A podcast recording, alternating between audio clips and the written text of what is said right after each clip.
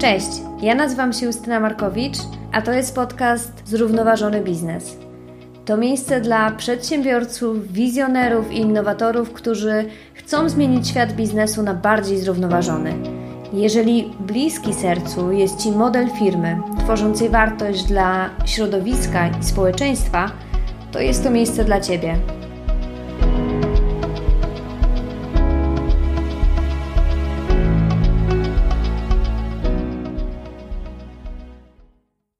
Cześć! Rok 2020 był przełomowy dla inwestycji impaktowych, czyli nieco upraszczając takich inwestycji, które łączą zysk finansowy z pozytywnym wpływem społecznym lub środowiskowym, bądź społecznym i środowiskowym. Rok 2020 był przełomowy nie dlatego, że impact inwestowanie dopiero co się zaczęło. Nie, ono już od kilku dobrych lat funkcjonuje. To był rok przełomowy, bo prezes największego na świecie funduszu inwestycyjnego, BlackRocka, Larry Fink, napisał w swoim styczniowym liście do prezesów, że od teraz jego fundusz wyeliminuje inwestycje wysokiego ryzyka, czyli chociażby takie inwestycje jak inwestycje w węgiel czy w poszukiwanie nowych złóż paliw kopalnych. Larry Fink podkreślił również, że zrównoważone inwestowanie będzie teraz najsilniejszą podstawą portfeli klientów. Deklaracja takiego gracza spowodowała, że odpowiedzialne inwestowanie weszło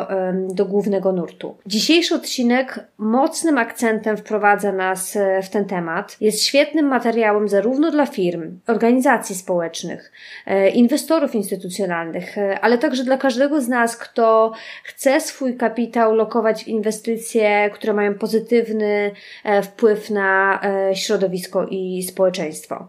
Moja dzisiejsza gościni, Marta Lesiewska, specjalizuje się w komunikacji i doradztwie strategicznym w obszarze zrównoważonego rozwoju i ESG.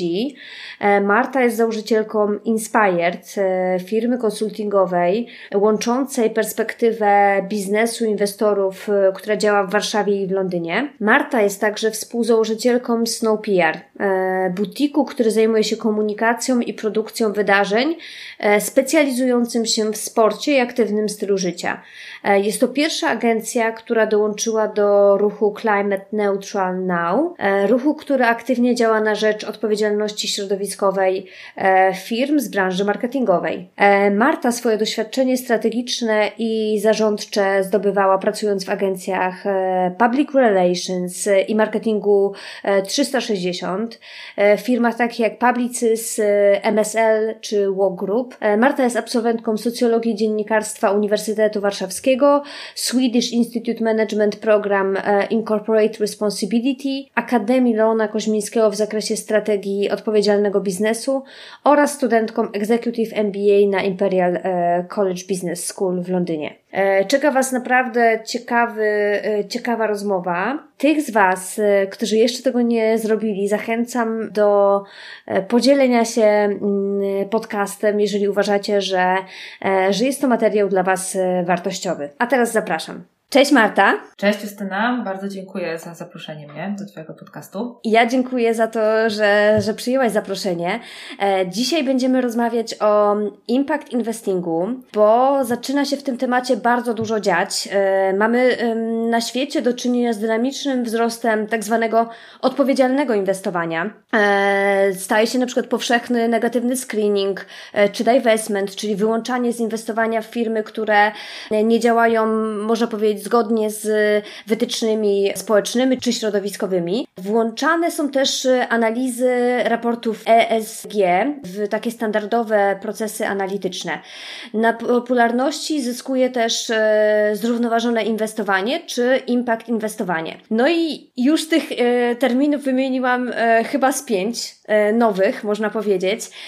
Czy mogłybyśmy zacząć od takiego wyjaśnienia terminów, wychodząc od tego tradycyjnego inwestowania, gdzie mamy do czynienia z orientowaniem tylko i wyłącznie na zwroty finansowe?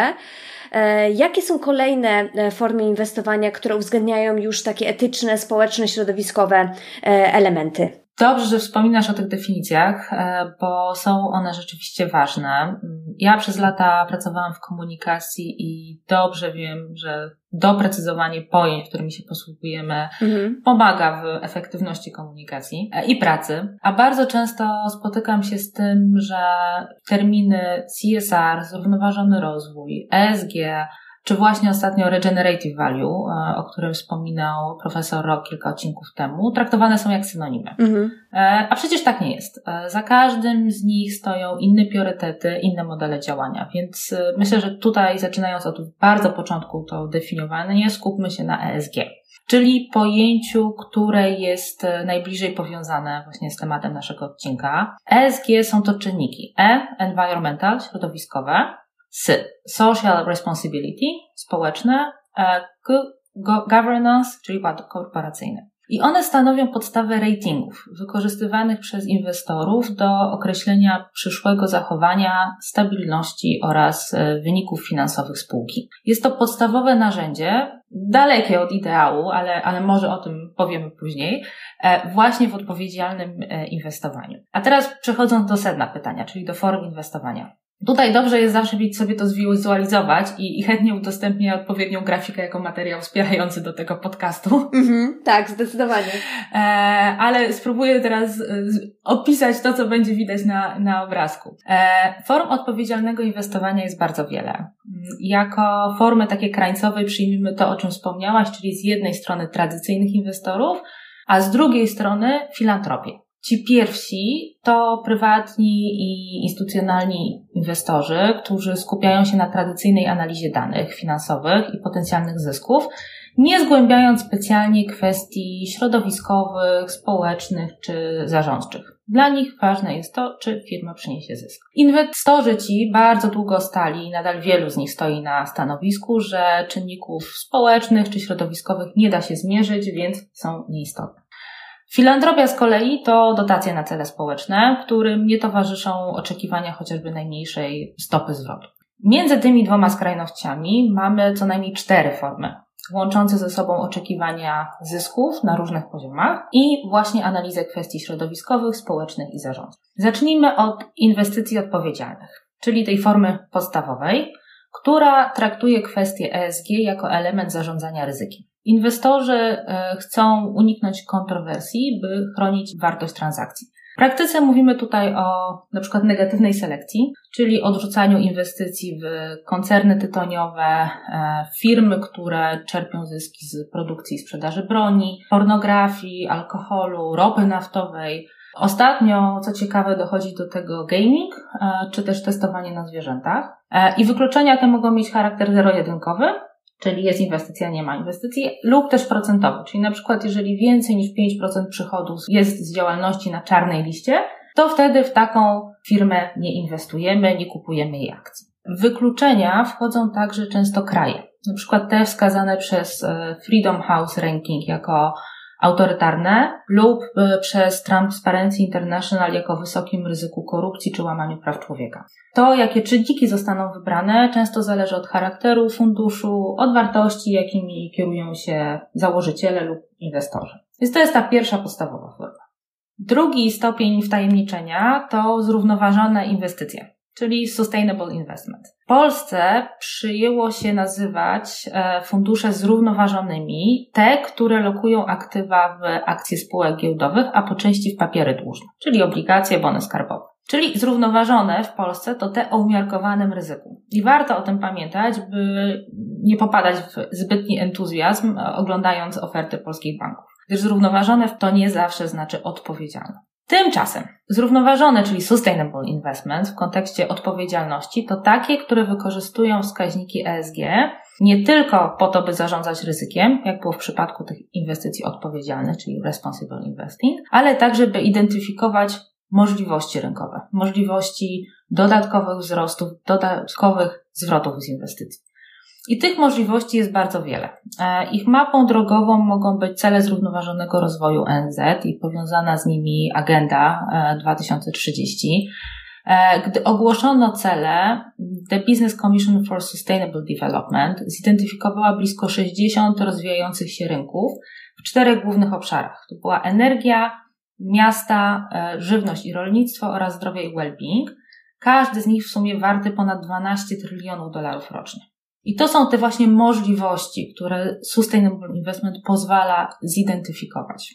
Zresztą ostatnio jeden z założycieli takiego funduszu ESG, uznawanego za jeden z najbardziej odpowiedzialnych w ogóle przez Principles of Responsible Investing UN-u, powiedział, że czynniki ESG pozwalają zarządzać ryzykiem, by spać spokojnie, a implementacja SDG daje pretekst, by budzić się rano. I myślę, że możemy to sobie wziąć do serca. Totalnie. Trzecia forma, już po tym responsible investing, czyli wykluczaniu, w skrócie, sustainable investing, czyli implementacji, by nie tylko zarządzać ryzykiem, ale też identyfikować możliwości. Trzecia to jest inwestycje tematyczne i impaktowe, nazwane też czasami investing with impact, czyli zorientowane na zaadresowanie konkretnego wyzwania społecznego przy jednoczesnym osiągnięciu zadowalających zysków. Najprostszym przykładem są tu fundusze tematyczne. Na przykład te, które inwestują tylko w energię odnawialną lub w rozwiązania poprawiające dostęp do wody pitnej. Przykładem może być tu fundusz francuski Caisse des Dépôts, który od lat inwestuje tylko wyłącznie w firmy działające w obszarze cyfrowej edukacji. Najczęściej wykorzystywanymi instrumentami w tych trzech formach, o których mówiłam, są inwestycje w akcje, a czasami papiery dłużne. No i teraz przychodzi główny, czwarty rodzaj odpowiedzialnego inwestowania, czyli venture philanthropy albo investing for impact. Tak zwana forma mieszana, czyli przede wszystkim adresująca wyzwania społeczne i rozumiem przez to także czasami środowiskowe. I to są te inwestycje, które mogą, ale nie muszą przynieść zysku. Często zresztą, jeżeli przynoszą zyski, są one poniżej oczekiwanych zwrotów rynkowych w danym okresie czasu. I mamy tutaj trzech aktorów w takich inwestycjach. Inwestorów społecznych, właśnie tych Investors for Impact albo Venture Philanthropy, którzy są gotowi zaangażować się finansowo i, to jest bardzo ważne, niefinansowo. Drugi aktor to są organizacje pożytku społecznego, podmioty ekonomii społecznej, NGOs, instytucje charytatywne oraz finalni beneficjenci, czyli na przykład osoby z niepełnosprawnościami albo ze środowisk marginalizowanych. To, co jest ważne, to, że te organizacje pożytku społecznego starają się wypracować pewien model biznesowy, który pomoże im się utrzymać. Często jednak ten zwrot społeczny czy ekonomiczny płynie nie bezpośrednio od organizacji, które są wspierane, ale od beneficjentów, czyli na przykład osób, których potencjał ekonomiczny jest uwolniony przez to, że na przykład mają pracę, mogą ją dostać, mogą się rozwijać i tu jest wiele przykładów właśnie takich płynących z takiej ekonomii społecznej. Teraz do głowy mi przychodzi na przykład mały producent czekolady, właściwie czekoladek w Londynie, który zatrudnia tylko i wyłącznie osoby z autyzmem, które świetnie potrafią wykonywać właśnie taką powtarzalną, dokładną pracę i jest to sposób na to, żeby je zaaktywizować ekonomicznie. Oni dzięki temu mają normalną, zwykłą, stałą pracę, co może na rynku otwartym pracy nie byłoby tak proste. Firma jest absolutnie o wysokich zwrotach. Więc w tym przypadku, czyli tych Investing for Impact, mamy do czynienia z pożyczkami, z grantami, z czasem zakupem akcji, emisją obligacji i różnymi hybrydowymi formami inwestowania.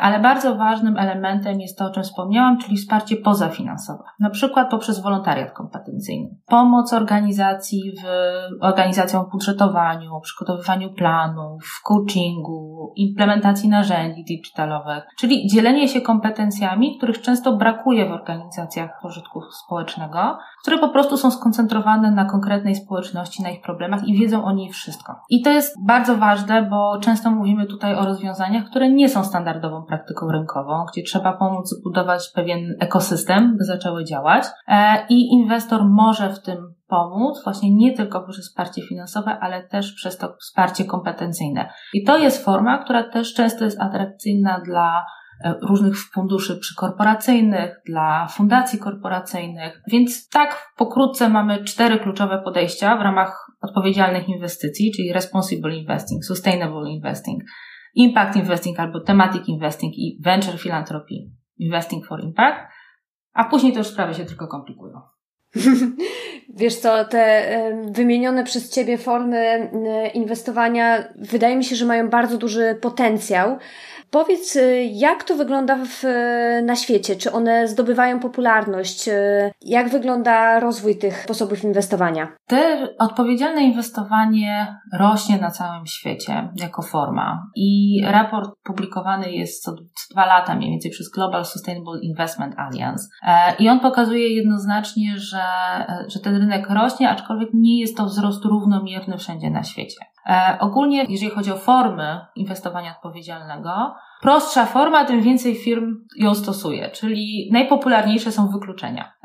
Następnie mamy integrację ESG w zrównoważonym inwestowaniu, a kolejne to są inwestycje tematyczne właśnie i impaktowe. Ale ważne jest to, że każda z tych form notuje 2-cyfrowe wzrosty popularności rok do roku. Najwięcej odpowiedzialnych inwestorów znajduje się w USA oraz Europie Zachodniej. Szacunki są różne, ale trendy są jednoznaczne. Z danych, które można zaczerpnąć z Global Impact Investing Network, Credit Suisse albo właśnie z wspomnianego Global Sustainable Investment Alliance, wynika, że rynek zrównoważonych finansów w 2014 roku wart był $18 trilionów, a w 2018 ponad $30 trilionów. Czyli mówimy tutaj o wzroście blisko 74% w ciągu 4 lat. Podobnie sytuacja wygląda w przypadku impact investing, który w tych zrównoważonych inwestycjach czy odpowiedzialnych inwestycjach się zawiera. Pomimo, że oczywiście to są sumy mniejsze, tak? W 2014 roku było to $60 bilionów, w 2018 $502 biliony. Czyli pomimo, że jest to część tego dużego worka z odpowiedzialną inwestycją, to impact investing można powiedzieć, że rośnie najszybciej. Tutaj mamy w ogóle 3-cyfrowy wzrost w ciągu 4 lat. Mówimy o 700-370% wzrostu. Więc naprawdę jakby to są narzędzia, które sprawdzają się obecnie na rynku, które rozwijają się.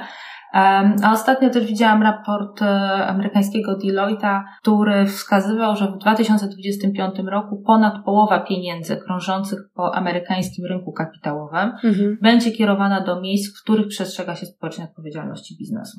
Czyli zdecydowanie mamy do czynienia już nie z trendem, ale na wielu rynkach z pewną nową normą, nowym standardem. Tak. A jak to wygląda w Polsce? Czy to jest niszowy temat, czy zaczyna wchodzić w mainstream? No w Polsce jednak jest to nadal temat niszowy i to zarówno w zakresie inwestycji odpowiedzialnych, zrównoważonych czy impaktowych. Zresztą nie dotyczy to całej Polski, ale tak naprawdę całego regionu Europy Środkowo-Wschodniej. Jeżeli patrzymy na różne mapy czy zestawienia, często po prostu nas tam nie ma. I co nie znaczy, że nic się nie dzieje. Więc zaraz po kolei oddam sprawiedliwość tam gdzie jest ona do oddania. Dobrze. Ale prawda jest taka, że skala inwestycji związanych z ESG czy odpowiedzialnym inwestowaniem w naszym rejonie Europy jest znana. I to nie jest tak, że ona jest nieznana, ale to się robi, tylko nikt tego nie mierzy. Znaczy odpowiedzialne inwestycje wiążą się też z transparentnością i z raportowaniem wielu rzeczy. W związku z tym, jeżeli tych danych nie ma, to znaczy, że nikt tych danych nie raportuje. W związku z czym po prostu to jest temat niszowy. Liczba funduszy i produktów finansowych, które są kierunkowane na zrównoważony rozwój, jest niska. Praktycznie, jeżeli jesteśmy indywidualnym inwestorem, może mamy 2-3 oferty, jak mocno poszukamy na stronach internetowych banków, jeżeli funduszy inwestycyjnych, w które chcemy zainwestować. A później jeszcze jak pogrzebiemy w takie karty produktów, to możemy mieć wątpliwości, czy to jest to, o co nam chodzi, bo często mamy tam dużo spółek bardzo wysokoemisyjnych, które się znajdują w tych funduszach i to chyba nam nie zawsze o to chodzi. Ja mam dosyć duży z tym problem osobiście. Też obserwujemy, że to zrozumienie odpowiedzialnego inwestowania lub w ogóle możliwości wpływu, tego wyboru, którego można dokonać, jakby inwestując pieniądze, jest jednak dosyć ograniczone. Nadal pokutuje przeświadczenie, że trzeba wybierać między zyskami a odpowiedzialnością. Tymczasem nie ma takiej konieczności. Jest to potwierdzone analizami wieloletnich inwestycji na rynkach rozwiniętych. Więc jeżeli polscy inwestorzy czekali na dowody, no to one już są, więc już jakby czas ruszać do boju. W 2018 roku, żeby nie być gołosłowną, Bank of America i Merrill Lynch puścił takie dosyć duże analizę, pokazującą, że firmy z lepszym wynikiem ESG niż ich odpowiedniki w danym sektorze osiągały lepsze 3-letnie stopy zwrotu, częściej stawały się akcjami wysokiej jakości, rzadziej miały duże spadki cen i zdecydowanie rzadziej bankrutowały. Spółki też integrujące podejście ESG uznawane są przez inwestorów i fundusze za bardziej odporne na kryzys. I tak tutaj papierkiem lakmusowym był marzec tego roku. Cały indeks MSCI World spadł o 14,5% w marcu 2020, ale 62% dużych funduszy ESG osiągnęło lepsze wyniki niż indeks. Pomimo, że oczywiście też spadły, no, sytuacja ekonomiczna, jaka była, wszyscy wiemy. Więc na te dowody opłacalności teraz nakłada się także transformacja gospodarki, coraz większa liczba bardziej rozbudowanych i restrykcyjnych regulacji oraz też trendy konsumenckie. I regulacje te, między innymi taka jak wchodząca w marcu przyszłego roku w życie Sustainable Finance Disclosure Regulation, czyli regulacja dotycząca ujawniania informacji niefinansowych przez uczestników rynku finansowego, to w pewnym sensie jest systematyzacja pewnego status quo na rynkach rozwiniętych oraz sposób na przyspieszenie zmian w pozostałych krajach jak Unii Europejskiej. I regulacje, które obserwujemy, które są też związane z Europejskim Zielonym Ładem, zwiększają nacisk i to nie jest już na zasadzie dobrowolnego raportowania czy wyrażania, tylko rzeczywiście bardzo konkretnych wskaźników, które trzeba będzie raportować.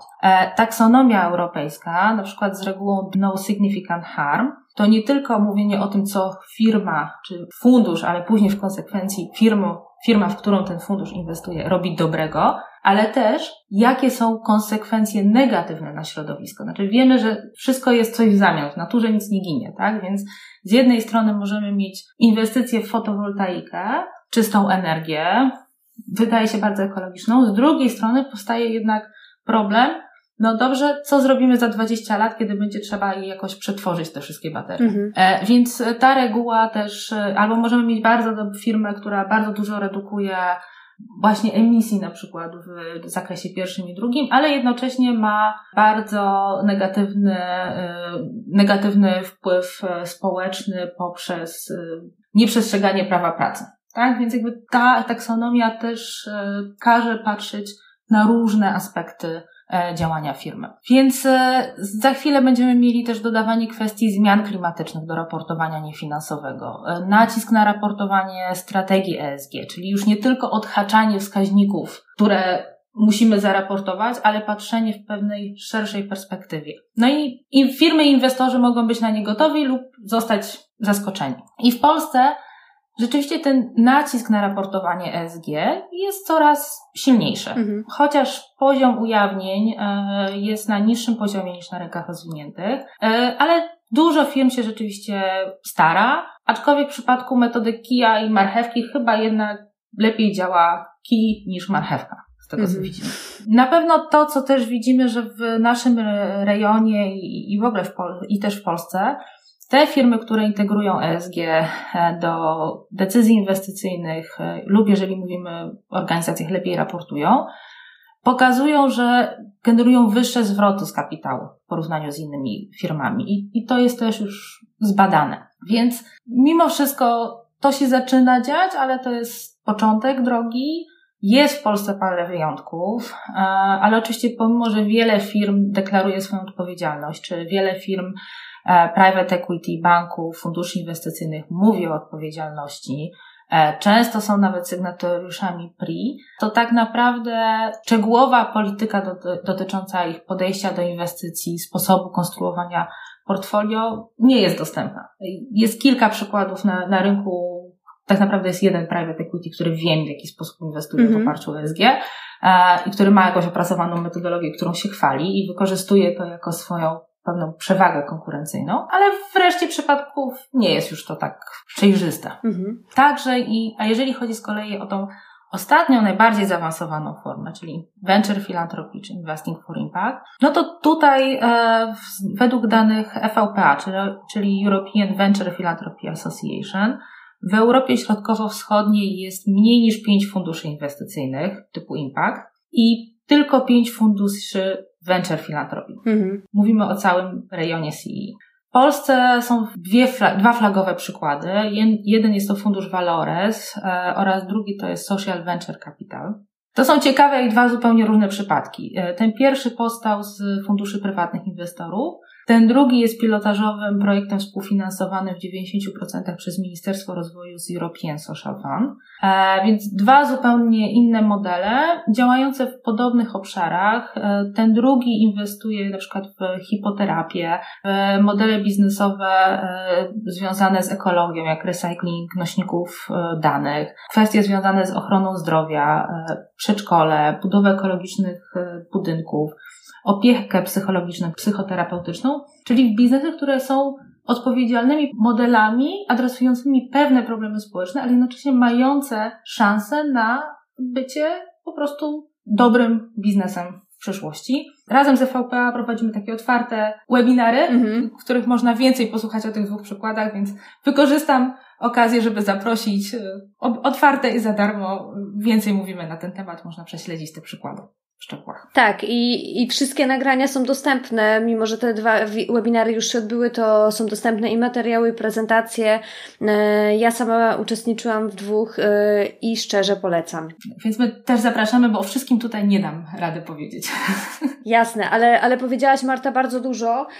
To, co mocno wybrzmiewa z Twojej wypowiedzi, to to, że mamy naprawdę dużo potencjału na rynku CE i że temat jest tak naprawdę do zagospodarowania. Dla tych, którzy w miarę szybko poczują ten trend. Ja tu widzę tak naprawdę trzech aktorów, dla których ten temat inwestycji impaktowych może być bardzo interesujący. Oczywiście są to organizacje społeczne, które mogą uzyskać finansowanie i wsparcie to niefinansowe. Mogą to być inwestorzy instytucjonalni i inwestorzy indywidualni. Może zacznijmy od tego, jakie rady masz dla tych inwestorów instytucjonalnych, tych instytucji, które zajmują się póki co klasycznym inwestowaniem, ponieważ właśnie uznają je za prostsze, łatwe do zmierzenia, ale gdzieś tam rozglądają się i widzą powoli, że impact investing może być interesujący. Tak, no to oczywiście... To nie są tematy jakby proste i zdecydowanie jest tam zawsze bardzo dużo niuansów, które finalnie trzeba jakoś zaadresować i które po drodze do tej odpowiedzialnych inwestycji pojawiają się. Na pewno bardzo ważną rzeczą jest to, żeby ci inwestorzy instytucjonalni jakby przede wszystkim uzmysłowili sobie, jakie regulacje wchodzą niedługo, dotyczące właśnie raportowania niefinansowego przez uczestników rynku finansowego i inne, które są tak zwane work in progress. Mówimy o taksonomii europejskiej, o suitability rules. Mówi się o implementacji zrównoważonego rozwoju do norm ostrożnościowych dla banków.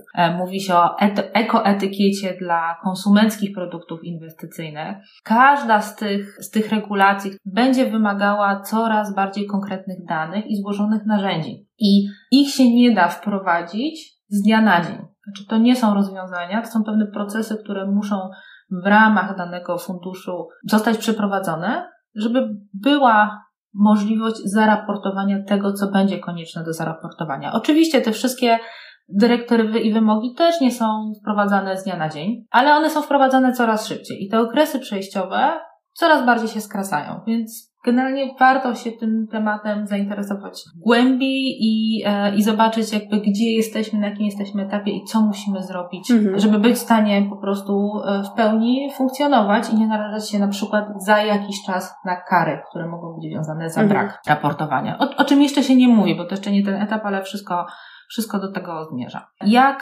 Jak sobie z tym w ogóle radzić i jak podejść do takiego tematu? Przede wszystkim ważne jest, żeby wybrać swoją ścieżkę. Jeden fundusz inwestycyjny, czy produkt, czy strategia nie zaadresuje wszystkich problemów świata. Jeżeli jesteśmy gotowi stworzyć na przykład fundusz tematyczny, to dla nas palącym problemem może być energia odnawialna albo cyfryzacja edukacji, a inny fundusz, możemy my stworzyć inny fundusz albo ktoś stworzy inny fundusz, który będzie dedykowany rozwiązaniom w ochronie zdrowia. Więc to jest kwestia wyboru ścieżki i w przypadku takich mniej zdywersyfikowanych funduszy, gdzie oczywiście ryzyko jest wyższe, bo nie rozkłada się na wiele różnych aktywów. Mhm. Powiedzmy, że jest to dosyć proste do wybrania, ale później też jest trudno wybrać na przykład spółki, w które chcemy inwestować. I wielu inwestorów tematycznych czy impaktowych narzeka na to, ile spółek mają de facto do wyboru, które mogą włączyć do portfolio, ile dobrych aktywów jest na rynku, które mogą włączyć do portfolio. Bardzo wiele też pracując z zagranicznymi, mniejszymi funduszami właśnie tematycznymi, często robimy researche spółek różnych giełdowych, takie, które pracują w obszarze gospodarki cyrkularnej, zajmują się właśnie odnawialną energią, zagospodarowaniem odpadami i na przykład bardzo wiele spółek nie raportuje wystarczającej ilości danych, żeby taki fundusz, pomimo że teoretycznie jest zainteresowany, bo szuka aktywów, ale żeby zdecydował się na inwestycje. Więc to też nie jest proste. Jeżeli z kolei jesteśmy dużym funduszem, który ma bardzo zdywersyfikowane portfolio, łatwiej będzie zadbać o integrację ESG do procesu decyzyjnego, co pomoże zarządzać ryzykiem oraz identyfikować nowe możliwości. Tu dostępnych narzędzi jest wiele. Można opracować wewnętrzny scorecard do oceny inwestycji. Można go zintegrować lub nie integrować z dostawcami ratingów. To zależy od wielkości funduszu, jego założeń, ale też rynku, na którym działa i dostępności takich narzędzi ratingowych na danym rynku. Można wybrać po prostu odpowiedni do naszych celów system ratingowy. Mhm. Narzędzi, tak jak wspomniałam, jest bardzo dużo na rynku. Każdy adresuje troszeczkę inne potrzeby, więc często w ogóle konsultanci pomagają w doborze najlepszego narzędzia dla danego funduszu, bo one się różnią między sobą i pomimo że tam są 2 czy 3, które wszyscy znają, to tych narzędzi jest dużo więcej i każdy ma inną specyfikę. Niektórzy inwestorzy idą jeszcze dalej i opracowują swoje algorytmy, które integrują dane na przykład właśnie z Sustain Analytics albo MSCI z wynikami ze specjalistycznych raportów typu Carbon Disclosure Projects i jeszcze z innymi ważnymi dla danego produktu finansowego kwestiami. Więc to są bardzo takie analityczne i zaawansowane, powiedzmy, podejścia. Więc tak naprawdę kluczowa jest odpowiedź na to, jaki cel chcemy osiągnąć, jakich inwestorów przyciągnąć, czy chcemy być inwestorem pasywnym czy aktywnym. Pasywne będą raczej duże, zdywersyfikowane fundusze, ale na przykład aktywne to jest taki, który angażuje się bezpośrednio w firmę, obserwuje, pyta, sprawdza te firmy, które są w portfolio takiego funduszu. Mhm. Czyli na przykład private equity często chętnie angażuje się w wypracowanie rozwiązań związanych z odpowiedzialnością w spółkach, które ma w portfolio. Może to przyjmować różne formy, od stałego właśnie monitorowania postępów, poprzez często na początku inwestycji wejścia takiego funduszu firma dostaje ESG Action Plan, który powstaje często w wyniku due diligence właśnie z obszarów społecznych, środowiskowego i zarządczego wpływu, do po prostu realizacji. Może to przyjmować taką formę badania i zaangażowania z różnymi NGO-sami w monitorowanie łańcucha dostaw, jeżeli na przykład łańcuch dostaw jest zlokalizowany na obszarach zagrożonych łamaniem praw człowieka. A są fundusze na przykład, które głosują na walnym zgromadzeniu przeciwko wszystkim zarządom, w składzie których nie ma kobiet, bo pracują na cel tego SDGs-a, tak? Więc to są przykłady, tych form może być bardzo dużo, ważne, żeby wybrać jakby taką, którą będziemy podążać i też być przejrzystym co do tego, jakie są plusy i minusy tego podejścia, bo każdy z nich ma swoje plusy i minusy, ma dobre i złe strony i zawsze jest coś kosztem czegoś. Mhm. Więc ogólnie najważniejsza odpowiedź na pytanie to jest, po co nasz fundusz istnieje i to nakierowuje nas na różne wytyczne, rekomendacje, których powstało bardzo wiele w ostatnich latach. Nawet pod koniec 2020 roku teraz pojawiło się wiele inicjatyw integrujących, ale myślę, że jeszcze jest długa droga, zanim zobaczymy wspólne wytyczne GRI i SASBI albo rozwiązania finalnie wypracowane przez Wielką Czwórkę. Mhm. Ale jeżeli ta odpowiedź na to pytanie, po co fundusz istnieje, będzie brzmiała po to, by generować jak najwyższe zyski, to myślę, że już śmiało możemy zaryzykować stwierdzenie, że Bez integracji i kwestii zrównoważonego rozwoju niedługo nie będzie możliwe generowanie najwyższych zysków. I tak warto się tym zająć. Ja też widzę taką dużą potrzebę takich interdyscyplinarnych zespołów. To znaczy, że w takich funduszach powinna być taka mieszanka ludzi, którzy znają, wiedzą, czym jest wsparcie społeczne, potrafią to też już zmierzyć, i osób, które zajmują się profesjonalnie analityką i właśnie tymi kwestiami zwrotów finansowych. Tak, jest coraz więcej jednak konsultantów ESG i to są takie osoby, które mają bardzo indyscyplinarną wiedzę, co nie znaczy, że są alfą i omegą. Jakby ich rolą jest raczej identyfikowanie różnych czynników, umiejętność znalezienia wspólnego języka z i firmą na przykład i z analitykami finansowymi, ale też umiejętność sięgnięcia do odpowiednich konsultantów, często z bardzo wąskich dziedzin, które są istotne dla tematu po prostu, tak.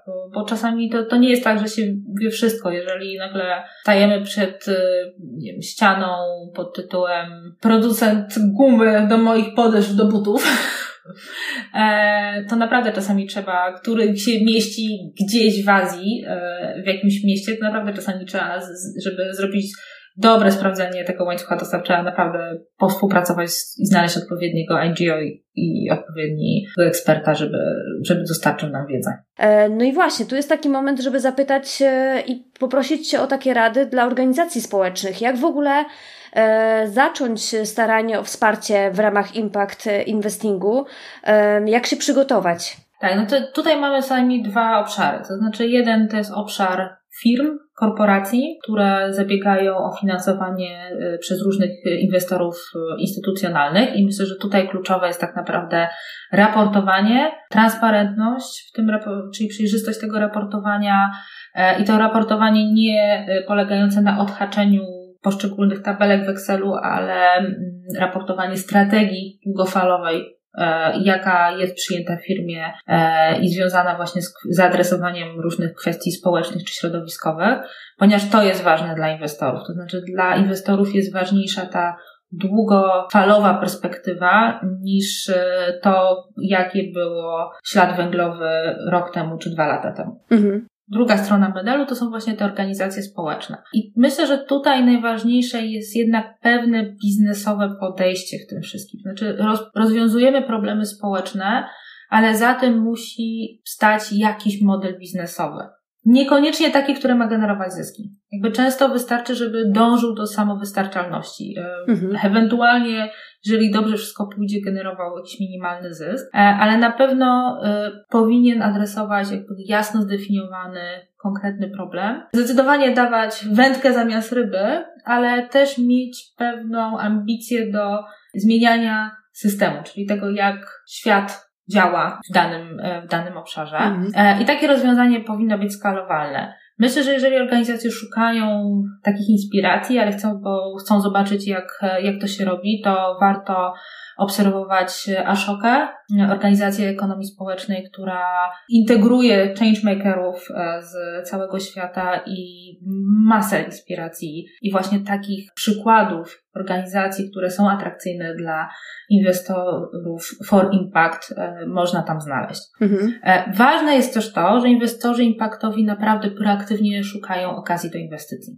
Ostatnie badanie EVPA właśnie inwestorów impaktowych pokazało, że 89% z nich aktywnie szuka możliwości inwestycji. Każdy z nich średnio analizuje 168 możliwości w ciągu roku. W przypadku 16 przeprowadza proces due diligence, ale tylko 4 kończą się inwestycjami. Więc jest na pewno duże pole, jest dużo możliwości, ale jednocześnie jest też pole do dialogu pomiędzy jedną a drugą stroną, otwartość na zrozumienie oczekiwań obu stron i to dotyczy zarówno tej strony inwestycyjnej, która musi umieć rozmawiać ze stroną społeczną, jak i strony społecznej, która musi chcieć rozmawiać i być gotowa rozmawiać z inwestorami. Dużo jest kwestii mierzenia efektywności, mierzenia impaktu, który da się zmierzyć. Do tego są narzędzia, tu mówimy o pewnym mierzeniu elementów procesu. Czy każdą rzecz da się przełożyć na pewien proces, więc takie podejście procesowe, biznesowe jest bardzo ważne. Super, dzięki za te rady. No i zostaje nam ostatni aktor, czyli statystyczny Polak. Co w kwestii odpowiedzialnego finansowania właśnie mogę zrobić ja? Podejrzewam, że jesteś bardzo zainteresowana tematem, tak jak bardzo wiele przedstawicieli naszego pokolenia.